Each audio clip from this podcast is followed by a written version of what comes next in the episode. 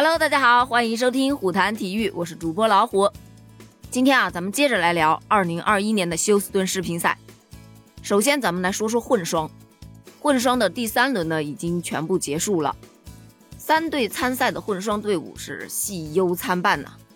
首先说到我们引以为傲的王楚钦和孙颖莎，他们是对阵中国台北的选手。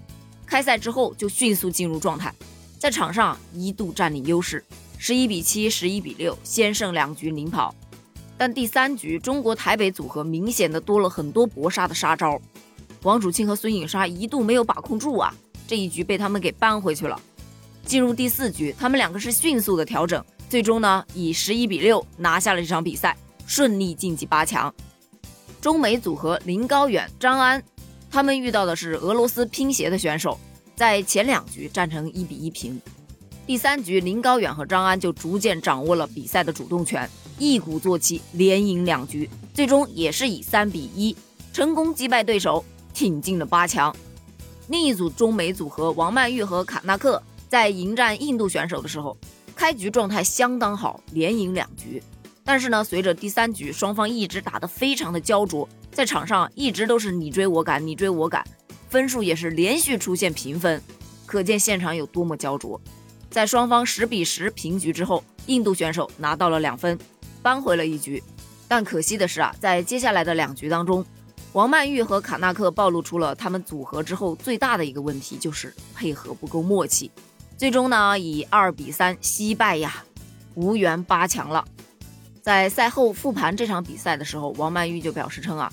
非常的遗憾，特别是第三局有两个赛点都没有把握住，所以啊还是挺可惜的。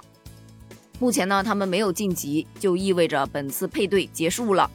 对于他的这位小搭档啊，王曼玉就表示他的表现其实非常好的，而且也希望他以后能够越来越好。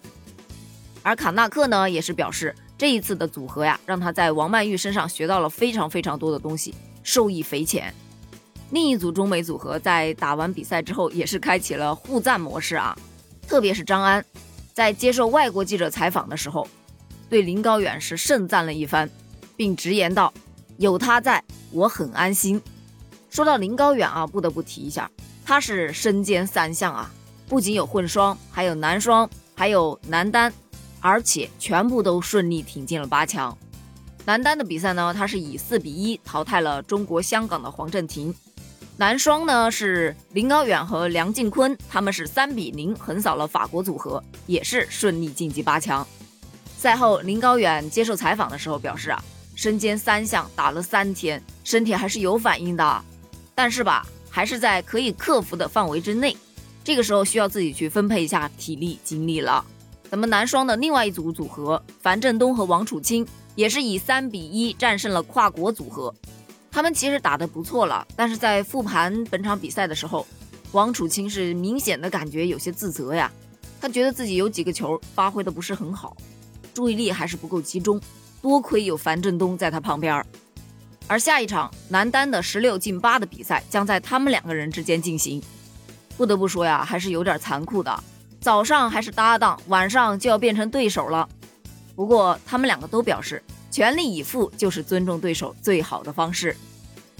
女双的第三轮当中，钱天一和陈梦一开始第一局丢掉了，出师不利啊。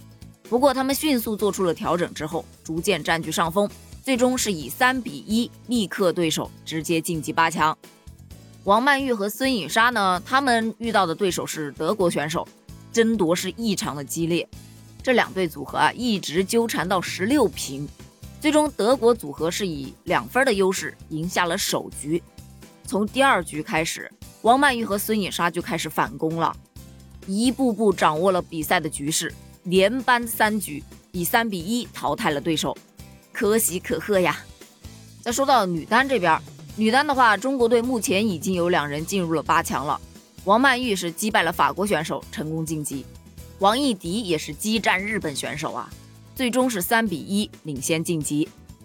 另外呢，有最新的消息称，世乒赛发现了首例新冠密切接触者，而这一位斯洛伐克的选手汪洋被确定为密切接触者之后，他进行了自我隔离。休斯敦的世乒赛组委会就决定，他的对手波尔将自动晋级到下一轮。目前呢，休斯敦的世乒赛组委会正在采取适当的措施来确定和测试密切接触者，并且与国际乒联密切合作，以确保可以为大家带来安全的世乒赛。同情汪洋的同时，还是要恭喜一下波尔的，毕竟四十岁的老将了，不容易啊。好了，今天的赛况就播报到这里了，我们下期见，拜拜。